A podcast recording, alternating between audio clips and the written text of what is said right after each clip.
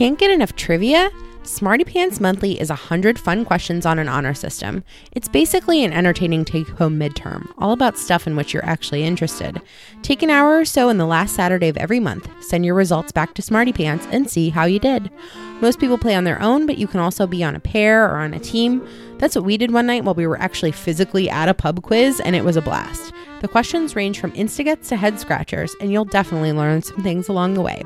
Go to triviahalloffame.com and sign up for the email at the Smarty Pants link. The next one's coming out soon. You'll get the PDF files on Wednesday, May 22nd. And want some advice? Even if you think you don't know an answer, look for clues and take a guess. That's triviahalloffame.com and sign up at the Smarty Pants link.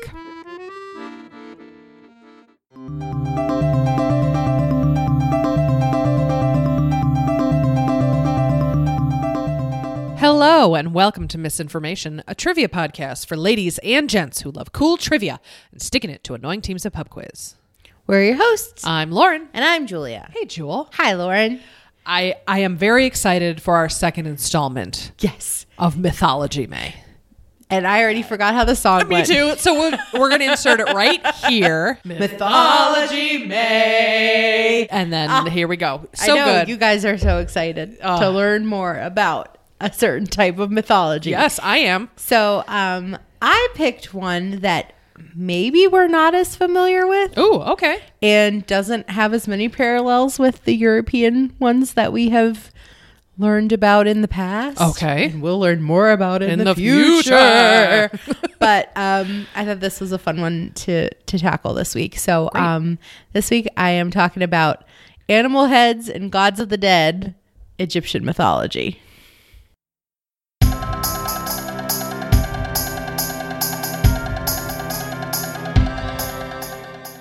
I'm so excited. So, you know, a little background. Please. Egyptian culture has been heavily influenced by ancient Egyptian mythology. It inspired religious rituals and provided the ideological basis for kingship. So, scenes and symbols from myth appeared in art in tombs, temples, and on amulets. In literature, myths, or at least elements of them, were used in stories ranging from humor to allegory, showing that the Egyptians adapted mythology for a variety of purposes.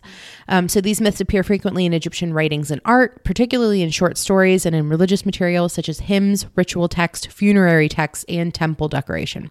However, these sources rarely contain a complete account of a myth and often only describe brief fragments. So really everyone like in modern times is just piecing together what they can from remnants of the written oh, record. Oh, okay. Mm-hmm. So these sources often only contain allusions to events and texts that contain actual narratives tell only portions of a larger story. So Egyptian myths are primarily metaphorical, translating the essence and behavior of deities into terms that humans can understand. So less like Aesop's fables here and more like here's bits and pieces about the people that are ruling different Okay. pe- parts of your life. Mm-hmm. So many gods appear in artwork from the early dynastic period of Egypt's history. So that's about 3100 to 2686 BC. But little about the gods' actions can be gleaned from these sources because, again, they include minimal writing. Mm-hmm. The Egyptians began using writing more extensively in the Old Kingdom, in which appeared the first major source of Egyptian mythology, the pyramid texts. So the pyramid texts are a collection of several hundred incantations inscribed in the interiors of pyramids beginning in the 24th century BC. Oh my God. They were the first Egyptian funerary texts intended to ensure that the kings buried in the pyramid would pass safely through to the afterlife. Written in Old Egyptian, the pyramid texts were carved onto the subterranean walls and sarcophagi of pyramids at Saqqara from the end of the 5th dynasty and throughout the 6th dynasty of the Old Kingdom into the 8th dynasty of the First Intermediate Period. And the oldest of the texts have been dated to about 2400 to 2300 BC. These pyramid texts were preserved only for the pharaoh and were not illustrated. They were just uh, just text basically. Okay. And many of the incantations allude to myths related to the afterlife, including creation myths and the myth of Osiris, which we will get to in a bit. Many of the texts are likely much older than their first known written copies, and they therefore provide clues about the early stages of Egyptian religious belief. Um, during the first intermediate period, which is about 2100 to 2055 BC, the pyramid texts developed into the coffin texts. yeah. Which contained similar material and were available to non royals. So the Oh. pyramid texts were like pharaohs only. The coffin texts available to to those those who weren't in the in the pharaoh's realm. Okay. So ordinary Egyptians who could afford a coffin had access to these Okay. funerary spells, and the pharaoh no longer had exclusive rights to the afterlife. As the modern name of this collection of some 1,185 spells implies, they were mostly inscribed on Middle Kingdom coffins, which is about 2050 to 1710 BC. They were also sometimes written on tomb walls, stelae, canopic chests, papyri, and mummy masks. So basically, it seems like they thought if you died, And you were going to go to the afterlife, you needed some instructions on how to do that. Sure, So no that's why the pharaohs got their things on the wall. Yeah. And then inside your coffin, by the way, whenever you decided wake up? that you needed to, Okay. Mm-hmm. it was your time to move on, you had instructions on, on what to do. very smart. I mean, there should be more instructions, just period, in life about how to do things. Just written all over everything. Everything on the inside of your arms. Yeah. Definitely in your car. Oh my God, yes. like, yeah. So later funerary texts like the Book of the Dead in the New Kingdom and the Books of Breathing from the late period, Oh, that's, that's so cool. 664 to 323 BC, and after, developed out of these earlier collections. So talking a bit more about the Book of the Dead, and I'm mm-hmm. using like air quotes. quotes, here, Book of the Dead. Book is the closest term to describe the loose collection of texts containing magic spells intended to assist a dead person's journey through the duat or underworld. That's D U A T, um, and into the afterlife. There is no single or canonical Book of the Dead. So the Oh, okay. surviving papyri that are like considered to be this category um, contain a varying selection of religious and magical texts and vary in their illustrations. So some people seem to have commissioned their own copies where they could kind of like kind of like pick and choose the spells that they thought most vital in their own progression to the afterlife. Oh, wow. Okay. Yeah, and the Book of the Dead was most commonly written in hieroglyphic or hieratic script on a papyrus scroll and often illustrated with vignettes depicting the deceased and their journey into the afterlife. Awesome. Yeah. So, three important symbols related to all this um, the Ankh, the Djed, and the Was. So, the Ankh, A N K H, um, symbolizes life. Um, and when you see that symbol, it's like a cross with a looped top. Uh, the Djed, the D J E D, um, means stability. And that symbol is a column with a broad base. And then at the top are four parallel lines. So, it almost looks like a piece from a chess set Oh, okay. with four parallel lines at the top. Okay. Um, and the was um, stands for power. It is a scepter staff that's topped with the head of a canine. So those are three common symbols that um, that kind of show up throughout Egyptian mythology. Um, and another important symbol is the scarab. oh, sure. so yeah. I know that we all know that this, you know, oh, the scarab, oh, it's part of jewelry, it's on an amulet, it's, beautiful. in the, you know, it's depicted on this tomb. But do we all know why the Egyptians like the scarab so much? I mean, I thought it was because they roll some poop. yeah, It's it represents a dung beetle, Mm-hmm. which is has come to be associated with the gods because it rolled its dung into a ball in which it laid its eggs, and then the dung then served as food for the young when they hatched. So in this way, they symbolize that life came from death. I mean, I feel like the poop thing really takes all of the mysticism out of it. you know what I mean? But who am I? I'm not Yeah. an ancient Egyptian. I mean, it's a very pretty symbol. oh, and they're beautiful. They got Nice that blue carve. green. Ah. Gorgeous. So, temples whose surviving remains date mainly from the New Kingdom and later are another important source of myth. So, many temples had a per ankh or temple library for storing papyri for rituals and other uses. And some of these papyri contain hymns, which, in praising a god for its actions, often refer to the myths that define those actions. And other temple papyri describe rituals, many of which are based partly on myth.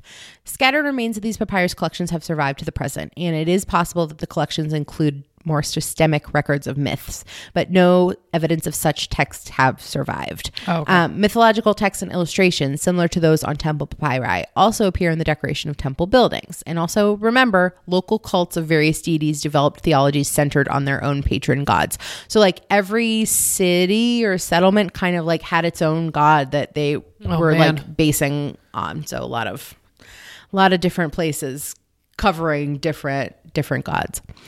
Sounds complicated. Yeah.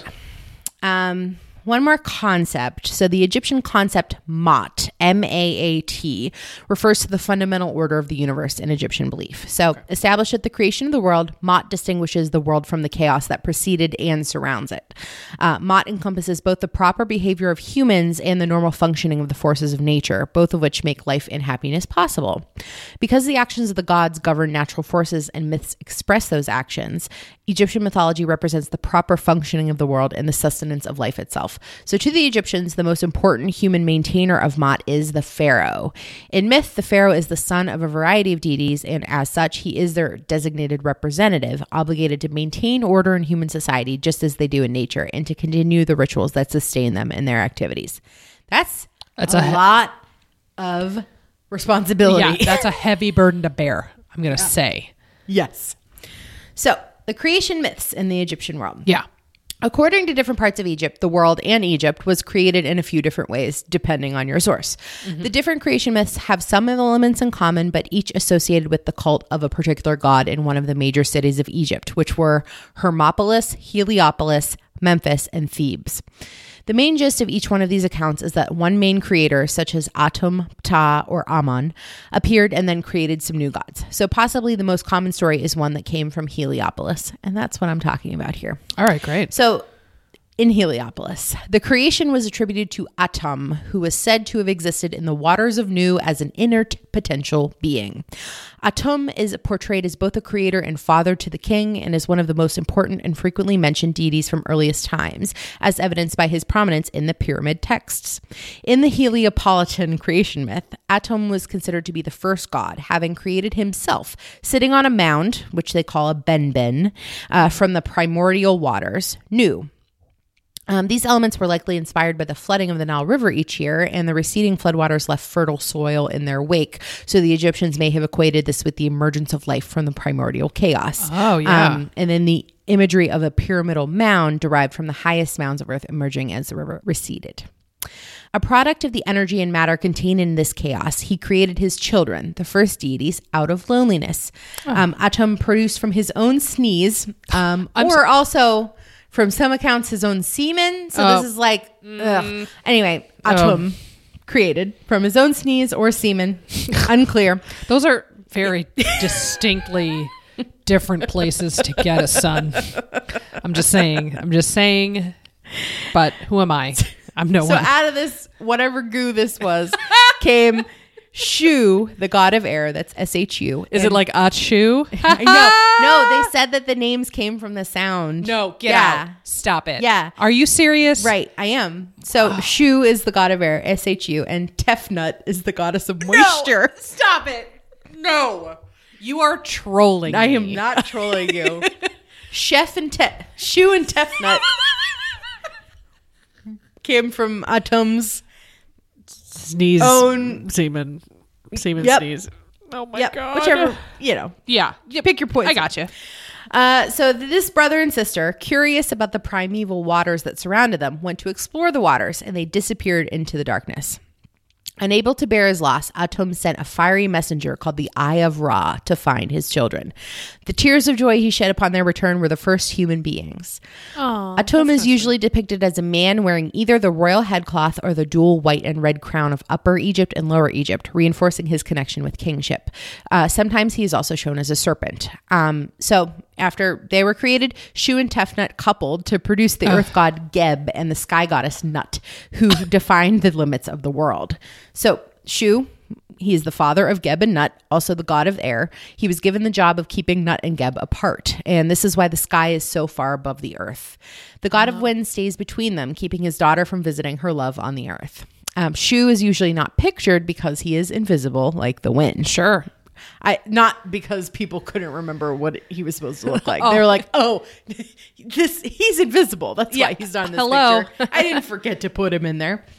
Uh, again, Tefnut is the mother of Geb and Nut. Uh, she's the deity of moisture, moist air, dew, and rain. Uh, Tefnut is a lionine deity and often appears as a human with a lioness head. Oh, okay. So, Geb and Nut, uh, the god of the earth, Geb was one of the first gods to appear from the Sea of Chaos at the beginning of time. He appears as a man made of earth with rivers, forests, and hills across his entire body. Um, it, it was believed that earthquakes were the laughter of Geb. That's kind of cool. And Nut um, was Geb's wife, but also a sister. Um, she was the goddess of the sky. So she appeared as a woman with skin like a starry sky, dark blue, and covered in constellations. She's often pictured stretching over Geb as the sky stretches over the earth. Um, so although Geb and Nut loved each other very much, Ra had a prophecy that their children would try to overthrow him someday. So Ra did his best to keep him apart. And Oh, I see. We'll talk more about Ra a little bit. All right. Um, Osiris was the first son of Geb and Nut. Um, Osiris was a wise god and a good pharaoh when he took over the world from Ra. Osiris taught man about farming and created the first cities in Egypt. He appears as a king with blue skin and white robes, for a reason which we will get into shortly. Oh, Isis, um, she is Osiris's wife and the goddess of magic, and she was a clever and ambitious woman. Isis is often pictured as a beautiful woman with multicolored wings. Isis is also represented with a throne on her head and sometimes shown breastfeeding the infant Horus. In this manifestation, she was known as the mother of God. So to the Egyptians, she represented the ideal wife and mother, loving, devoted, and caring. You have Set or Seth. I've seen it kind of spelled both, ways, either S E T or S E T H. Um, is the god of the desert, storms, and evil. Oh, so uh, Set was pretty much your textbook bad guy. His color was red, the color of sterile soil and the desert. Set was the strongest of the gods and very tricky. In the old days, he sailed on Ra's boat and helped defend the sun god from the armies of chaos and serpent Apep. Set is usually pictured with red skin and the head of an unknown animal demon, which appears to be a hybrid of a dog and an anteater. Oh, yeesh. We also have Nephthys, N E P H T H Y S. She is the river goddess, the wife of Set, and the sister of Isis. Together with Isis, she was a protector of the dead, and they are often shown together on coffin cases with winged arms. She was a kind and gentle goddess and the mother of Anubis, the god of funeral rites. Um, so basically among this creation myth um, it represented the process by which life was made possible. So these nine gods were grouped together theologically as the ennead e-n-n-e-a-d but the eight lesser gods and all other things in the world were ultimately seen as extensions of atum. So atum is the main one. Then you have um, shu and tefnut Yep. geb and nut Yep, Geb and Nut. osiris isis set nephthys. There's your there's your main ones. Okay. um again like we only have like little fragments of stories Yeah. for, for things but here's one of the the stories that we do know about the reign of ra so in the period of the mythic past after the creation ra dwells on earth as king of the gods and humans uh, this period is the closest thing to a golden age in egyptian tradition the period of stability that the egyptians constantly sought to evoke and imitate the stories about ra's reign focus on conflicts between him and forces that disrupt his rule reflecting the king's role in egyptian ideology as enforcer of Ma'at. So Ra is the god of the sun. Uh, he was the first pharaoh of the world back in the days when gods inhabited Egypt. Each day, Ra's golden sun ship would sail across the sky, and each night it would travel through the underworld of the Duat, sailing the river of darkness and fighting off monsters. The Egyptians celebrated each sunrise when Ra emerged victorious again and caused a new day to begin. After many centuries, Ra became old and senile and retreated into the heavens, giving up his throne to Osiris. In one story with differing versions, some of the gods defied Ra's authority, and he destroyed them with help and advice of other gods like Thoth and Horus.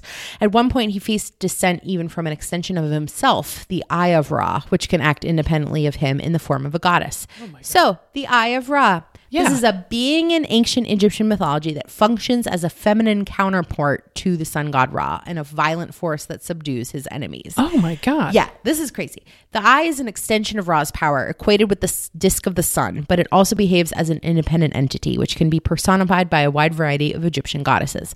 So the eye goddess acts as mother, sibling, consort, and daughter of the sun god. She is his partner in the creative cycle in which he begets the renewed form of himself that is born every dawn. The eye's violent aspect defends Ra against the agents of disorder that threaten his rule. And this dangerous aspect of the eye goddess is often represented by a lioness or by the uraeus or cobra, a symbol of protection and royal authority. The disastrous effects when the eye goddess rampages out of control and the efforts of the gods to return her to a benign state are a prominent motif in Egyptian mythology. So Wow. you got Ra, and mm-hmm. like whenever he's like, ah, we got to fix this problem, he sends the Eye of Ra to like go take care of things. And then But sometimes, you know, sometimes she gets a little cranky. She doesn't like being told what to do. And sometimes she goes and does stuff on her own. Huh. So she is her own thing. I always thought the Eye of Ra Yeah. was just like like a concept, like the Eye of Ra Yeah. is on you Right. kind of thing. That's crazy. Right. So at one point, the eye goddess becomes angry with Ra and runs away from him, wandering wild and dangerous in the lands outside Egypt. But weakened by her absence, Ra sends one of the other gods to retrieve her, um, either by force or by persuasion. And upon her return, the goddess becomes the consort of Ra, or of the god who has retrieved her and caused the floodwaters to rise. Oh. As Ra grows older and weaker, humanity too turns against him. In an episode called The Destruction of Mankind, related in the Book of the Heavenly Cow, uh, Ra discovers that humanity is plotting rebellion against him and sends his eye to punish them. So she slays many people, but Ra God. apparently decides he doesn't want her to destroy all of humanity. So he has beer dyed red to resemble blood and spreads it over the field. The eye goddess drinks the beer, becomes drunk, and ceases her rampage. uh, Ra then withdraws into the sky, weary of ruling on earth, and begins his daily journey through the heavens and the duat. The surviving humans are dismayed, and they attack the people among them who plotted against Ra.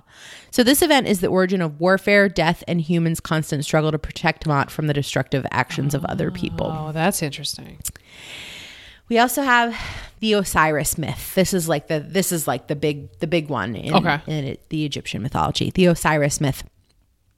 Um, it is the most elaborate and influential story.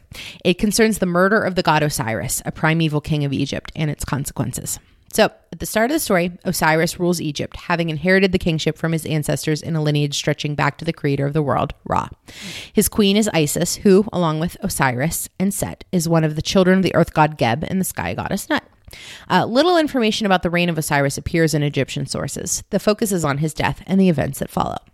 So, Osiris is connected with life giving power, righteous kingship, and the rule of Maat. Um, some versions of the myth provide Set's motive for killing Osiris. Spoiler his brother, Set, kills him. so, according to a spell in the pyramid text, Set is taking revenge for, like, Osiris kicked him at some point or something. Oh my god! I don't know. Such a little brother thing to But then do. in another text, Set's grievance is that Osiris had sex with Nephthys, who is Set's consort, and Okay. Also they're both their sisters. Um, so the murder itself is frequently alluded to, but never clearly described. I see, They just know like there's the four brothers and sisters, Mm-hmm. um, Osiris, Set, Nephthys, and Isis, and then Set murders Osiris. Osiris. Yeah. Uh, the Egyptians believed that written words had the power to affect reality, so they avoided writing directly about profoundly negative events such as Osiris's death. Wow, that's so interesting. Oh my gosh, that's really cool. But then that gives a huge gap in, in Yes. the record. Yeah. Yes. Hmm. Yeah, that's tough. Um, so by the end of the New Kingdom, a tradition had developed that Set had cut Osiris's body into pieces and scattered them across Egypt. Uh, cult centers of Osiris all over the country claimed that the corpse or particular pieces of it were found near them. The dismembered parts could be said to number as many as 42, each piece being equated with one of the 42 nomes or provinces in Egypt. Oh. Nomes, N O M E S, not G N O M E yeah. Um, thus, the god of kingship becomes the embodiment of his kingdom. So, Osiris's death is followed either by an interregnum or by a period in which Set assumes the kingship. Meanwhile, Isis was searching for her husband's body with the aid of her sister Nephthys. In the New Kingdom, when Osiris's death and renewal came to be associated with the annual flooding of the Nile that fertilized Egypt, the waters of the Nile were equated with Isis's tears of mourning and or with Osiris's bodily fluids. Oh, ew. Lots of fluids. Yeah. Yeah. Um, Osiris basically represented the life giving divine power that was present in the river's water and in the plants that grew after the flood. The goddesses find and restore Osiris's body, often with the help of other deities, including Thoth, a deity credited with great magical and healing powers, and Anubis, the god of embalming and funerary rites. Osiris becomes the first mummy. So they so they went and they found all the pieces of his body and they put him back together, kind of, and Wrapped him up. and wrapped him up. Uh, it was basically the god's efforts to restore his body are the mythological basis for Egyptian embalming practices, which sought to prevent and reverse the decay that follows death. Oh, that's cool. Mm-hmm. Okay. So this part of the story is often extended with episodes in which Set or his followers try to damage the corpse, and Isis and her allies must protect it.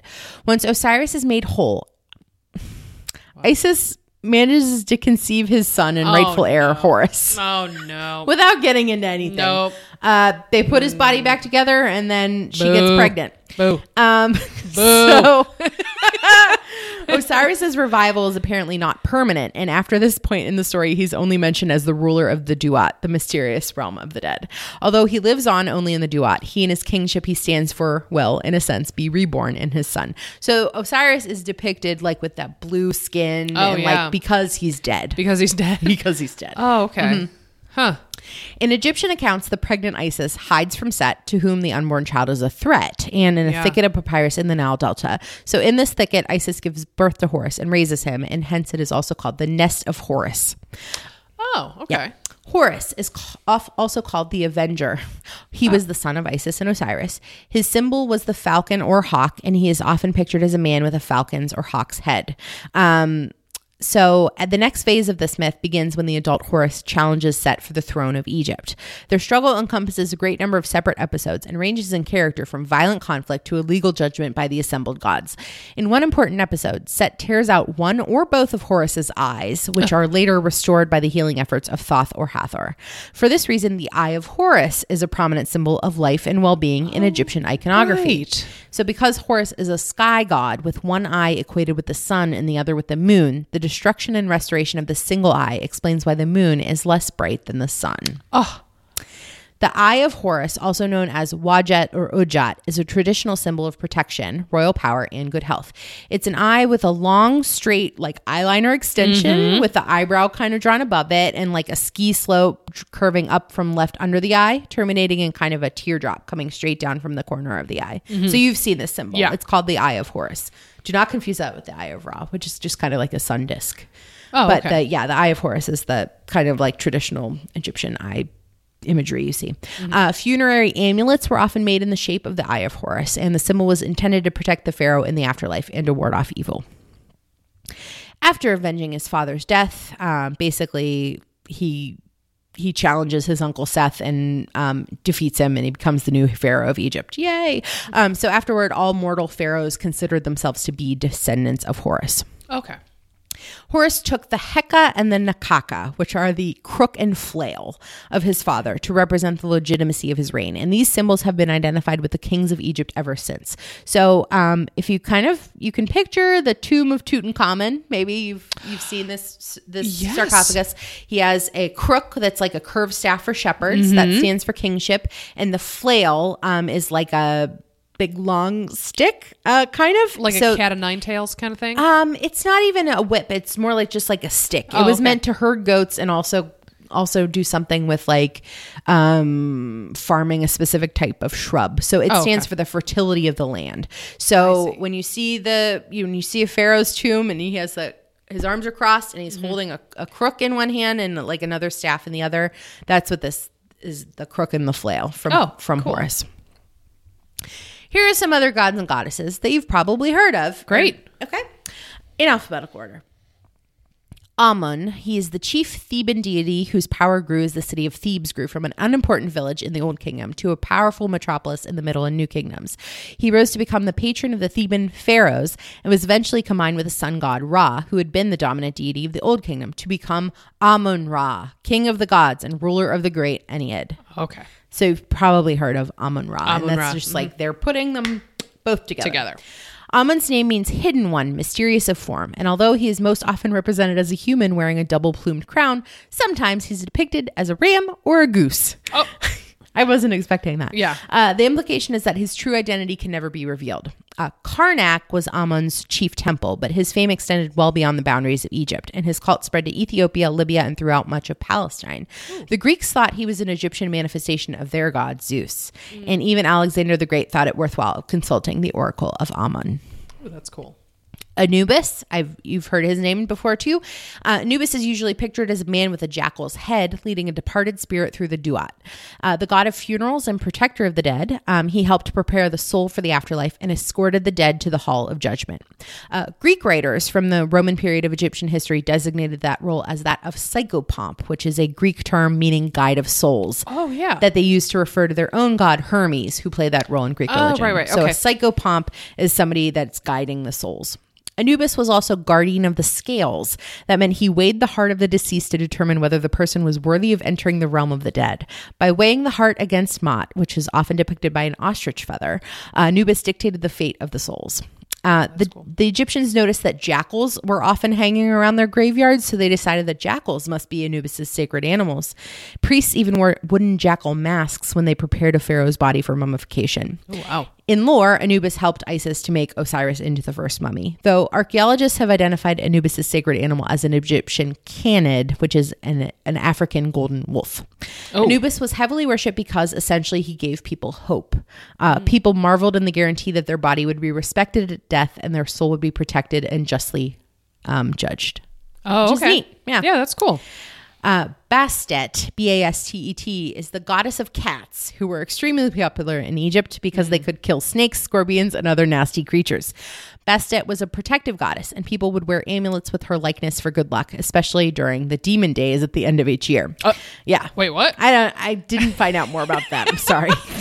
Uh, I feel like that's kind of, Bastet is depicted as a cat-headed woman, often pictured with a knife, fighting the chaos serpent Apep. She was seen as the defender of the king and consequently of the sun god Ra. cool. Bes, B E S, is the god of dwarves, protectors of households, mothers, and children. One of the ugliest and most popular gods in ancient Egypt. Ugly but popular. Okay. Bes had the power to scare off evil spirits. He was often appearing on amulets and in sculpture as a hairy little man with a lion like mane and a pug nose. Oh, he sounds kind of cute. Egypt- Egyptians believe that dwarves and other people who were born different were inherently magical. Oh. which is nice I guess- perspective, I yeah, guess. sure. Uh, Bes was considered extremely good luck, and he watched over the common man, children, women in childbirth, and anyone else who needed protection from evil. He is often represented f- head on, like full face, rather than in Oh. profile. So you'll see a lot of these gods and goddesses like drawn, like in yeah, in profile, profile. sideways. Mm-hmm. But Bes is always drawn straight on. oh, that's kind of interesting. Uh, Serket, S E R K E T, is the goddess of scorpions, but also fertility, nature, magic, and healing. She could send scorpions after her enemies, and a single scorpion bite could kill a human. On the other hand, she could also cure scorpion stings and the Oh. effects of other venoms.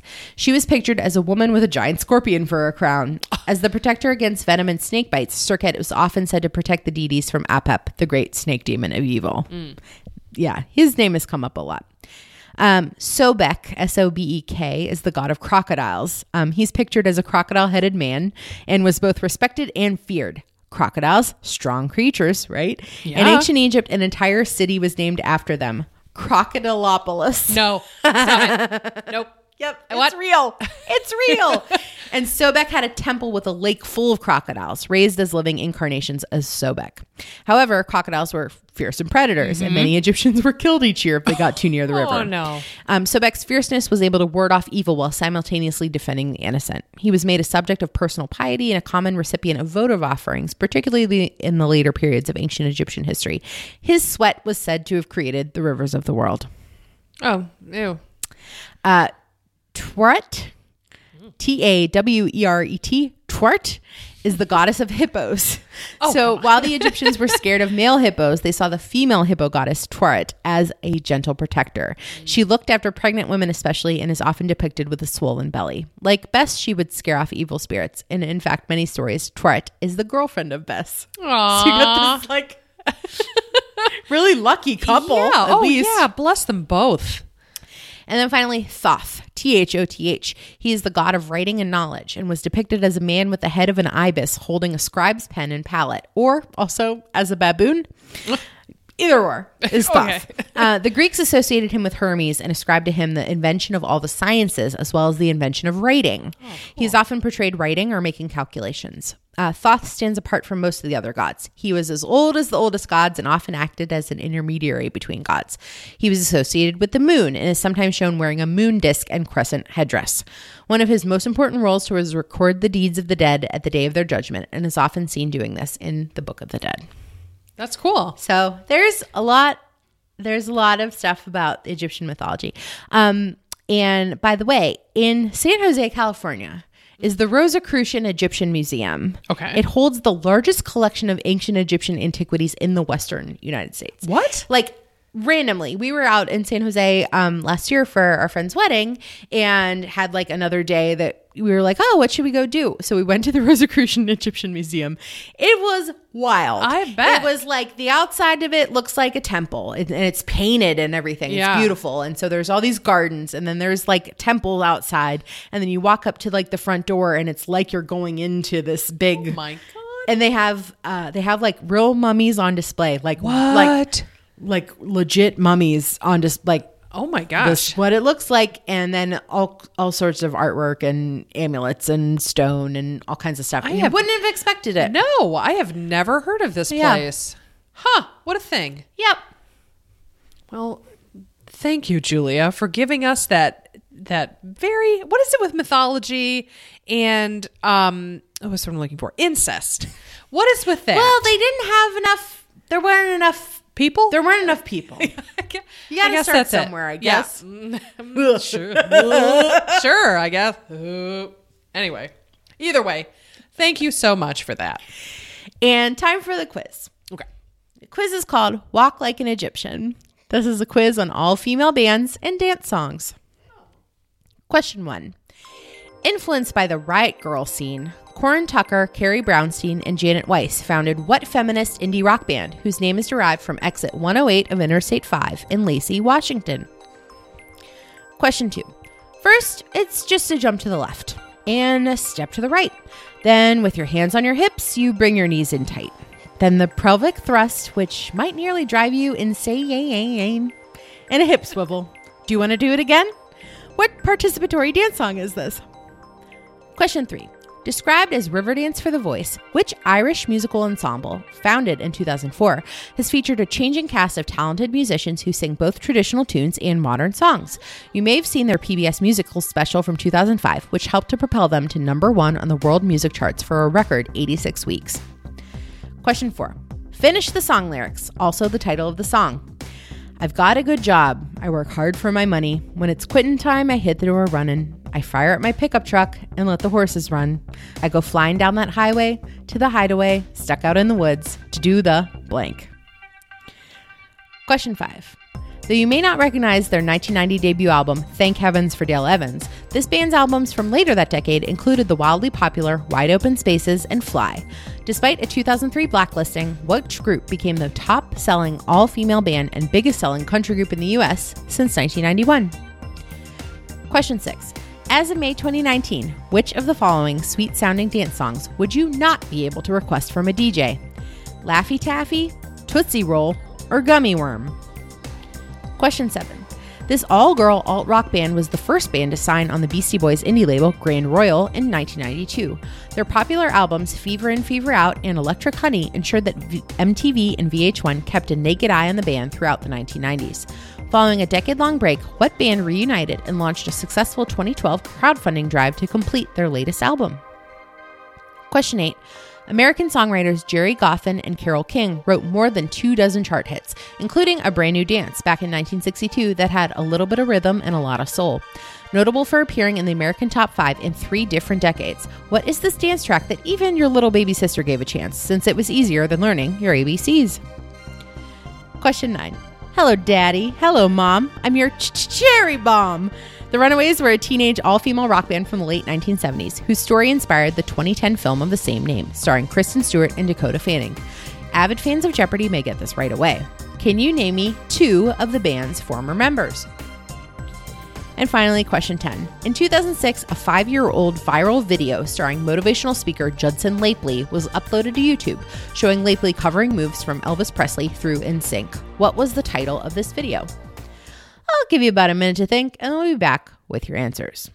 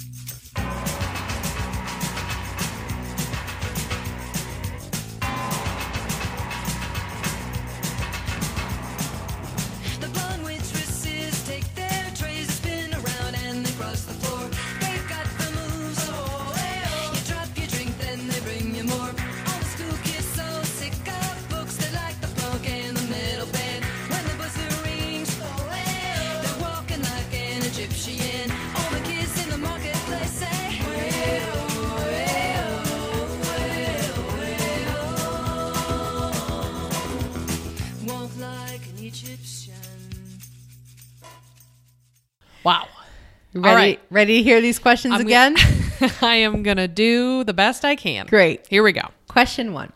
Influenced by the Riot Grrrl scene, Corin Tucker, Carrie Brownstein, and Janet Weiss founded what feminist indie rock band whose name is derived from exit 108 of Interstate 5 in Lacey, Washington? Is that Sleater-Kinney? It is Sleater-Kinney.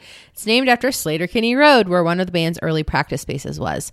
Uh, their sound incorporates personal and social themes, along with stripped down music that was influenced by punk and the free thinking ideals of the 80s and 90s alternative and indie rock. Sleater-Kinney have been compared to female singers such as Siouxsie Sioux of the Siouxsie Sioux and the Banshees, and also Patti Smith. And they have also named influences such as Bikini Kill, Bratmobile, and Sonic Youth. Question two. First, it's just a jump to the left and a step to the right. Then, with your hands on your hips, you bring your knees in tight.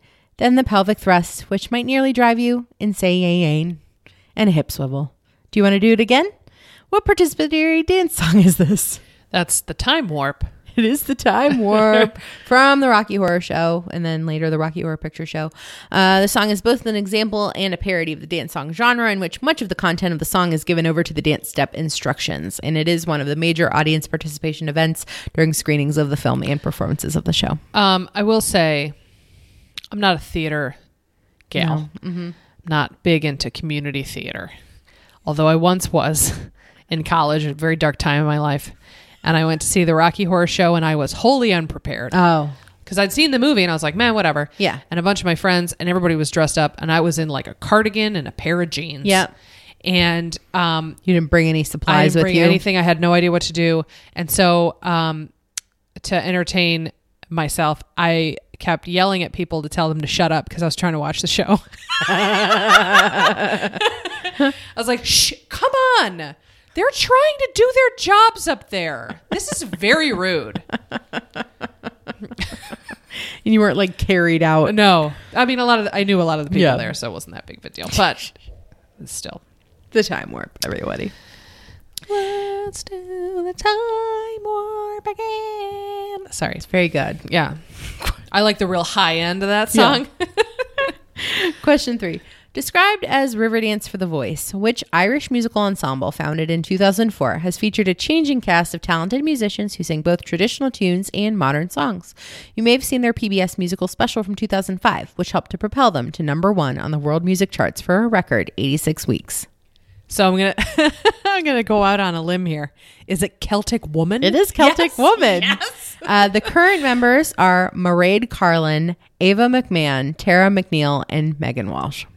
There's been several others throughout time. Oh yeah, and they're all in and out. gorgeous. Yeah. Oh man, and smooth skinned with curly hair. Ah, a dream. Question four. Finish the song's lyrics. Also the title of the song. I've got a good job. I work hard for my money. When it's quitting time, I hit the door running. I fire up my pickup truck and let the horses run. I go flying down the highway to that hideaway stuck out in the woods to do the blank. Um, I I do not have as uh, strong a back catalog of country music as you do, Julia. So I have next to no idea. So I'm going to guess the Watusi, and I don't think that's true. It is not the Watusi. Okay. It's the boot scootin' boogie. Oh my God. I remember that. 90s country. 80s and 90s country. Oh, what a in- thing. Right in my wheelhouse. Um, so, Boot Scootin' Boogies by Brooks and Dunn, though it was first recorded in 1990 by the band Asleep at the Wheel. The song is a tribute to the Texas style honky tonks line dancing, and its success is cited as having started a renewed interest in line dancing throughout the U.S. I read this question to Josh earlier in the week, and he didn't know it all. And he was like, Ugh, I always forget you're a little bit country, and I'm a little bit rock and roll.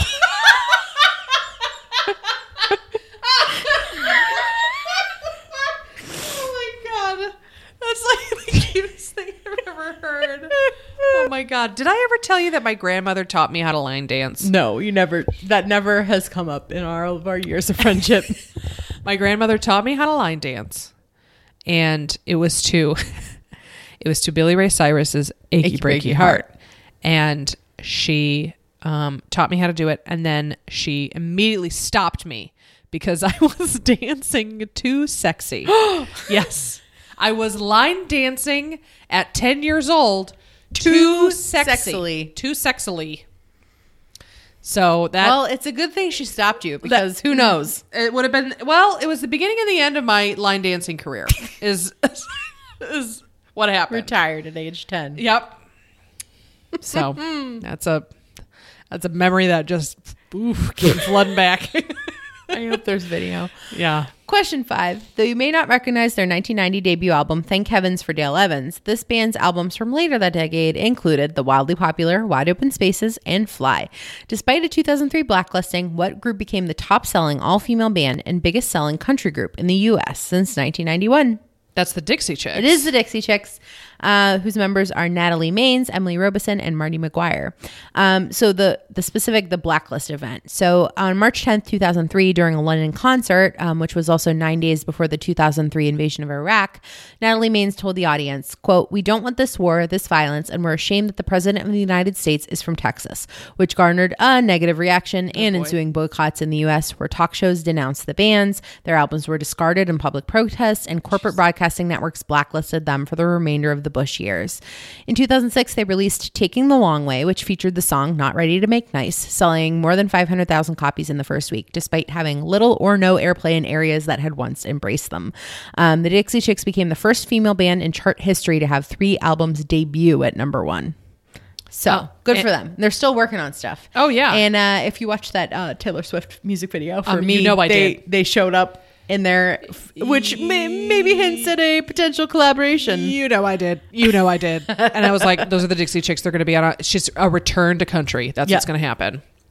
also, goodbye Earl still slaps. Oh, it's such a great, Great song. There is a there was a great quote that like um if you're familiar with that Fly album that has um Goodbye Earl on it, which is you know all about killing an abusive um ex husband. Um, they did another song called um, Sin Wagon, which talks about like going to do a little mattress dancing. Oh yeah. And um, apparently, there were some execs that were like, "Oh, we have to take mattress dancing out. It's it's too it's Sexy? really too obscene." And they were like, "So they were totally fine with like the murder, but they didn't. They wanted to take out the line about mattress dancing." Oh, okay. That's it. You know, country. That's why my line dancing career ended. Is that they just censorship is what it is. Question six. As of May 2019, which of the following sweet sounding dance songs would you not be able to request from a DJ?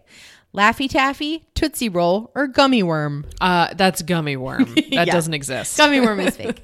Um, Laffy Taffy is a 2005 song by hip hop group D4L, which reached number one on the Billboard Hot 100 in January 2006. And Tootsie Roll was a 1994 rap song by the 6 9 Boys, which earned platinum certification and reached number eight on the Billboard charts. Great song. Question seven. This all girl alt rock band was the first band to sign on the Beastie Boys indie label Grand Royal in 1992. Their popular albums Fever In, Fever Out, and Electric Honey ensured that MTV and VH1 kept a naked eye on the band throughout the 1990s. Following a decade long break, what band reunited and launched a successful 2012 crowdfunding drive to complete their latest album? I don't know. Who is this? Who is this band? This band is Luscious Jackson. Luscious who Jackson. You probably haven't thought about it in, in oh 10 my god, I have not thought about Luscious Jackson in ages. Yeah, so their probably their biggest song was Naked Eye, and then they Okay. also were in like they were in an episode of Pete and Pete. Uh, they Oh showed up as like Oh my god. they definitely showed up in like mov- like movies and like Yeah, yeah. stuff. Yeah, oh my god, Pete and Pete. They were in Pete and Pete. I'm losing my mind. I'm everything's coming back. So many memories, Julia. So their band's name comes from a now retired American basketball player named Lucius Mm. Jackson. and Lucius Jackson's son, also named Lucius, played for Jim Boeheim's Syracuse Orangemen from 1991 to 1995. Orange Man. Um, so the band is still active and is composed of Jill Cunniff, Gabrielle Glaser, and Kate Schellenbach. So they're still Good for them. they're still out there. Question eight. American songwriters Gerry Goffin and Carole King wrote more than two dozen chart hits, including a brand new dance track back in 1962 that had a little bit of rhythm and a lot of soul. Notable for appearing in the American top five in three different decades. What is this dance track that even your little baby sister gave a chance, since it was easier than learning your ABCs? Is it the locomotion? It is the locomotion. I had no idea Carole King wrote the locomotion. You know what? But if you think about it, like think of like natural woman. Think of you know, you make the earth move. You know, like you're like, okay, that has a Carole King sound. You know, I mean, I can maybe I can hear it now, but yeah, yeah, but only like afterwards. I know Yeah. that's what I mean. I just didn't like you didn't know No until idea. like you hear it and you're like, oh yeah, that's Carole King.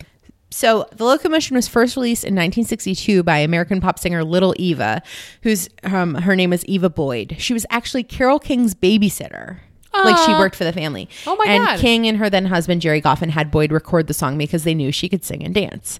Um, the other bands to release the song um, to great acclaim were Grand Funk Railroad in 1974 and then Kylie Minogue in 1988. Oh my god, that one blew up. Yes.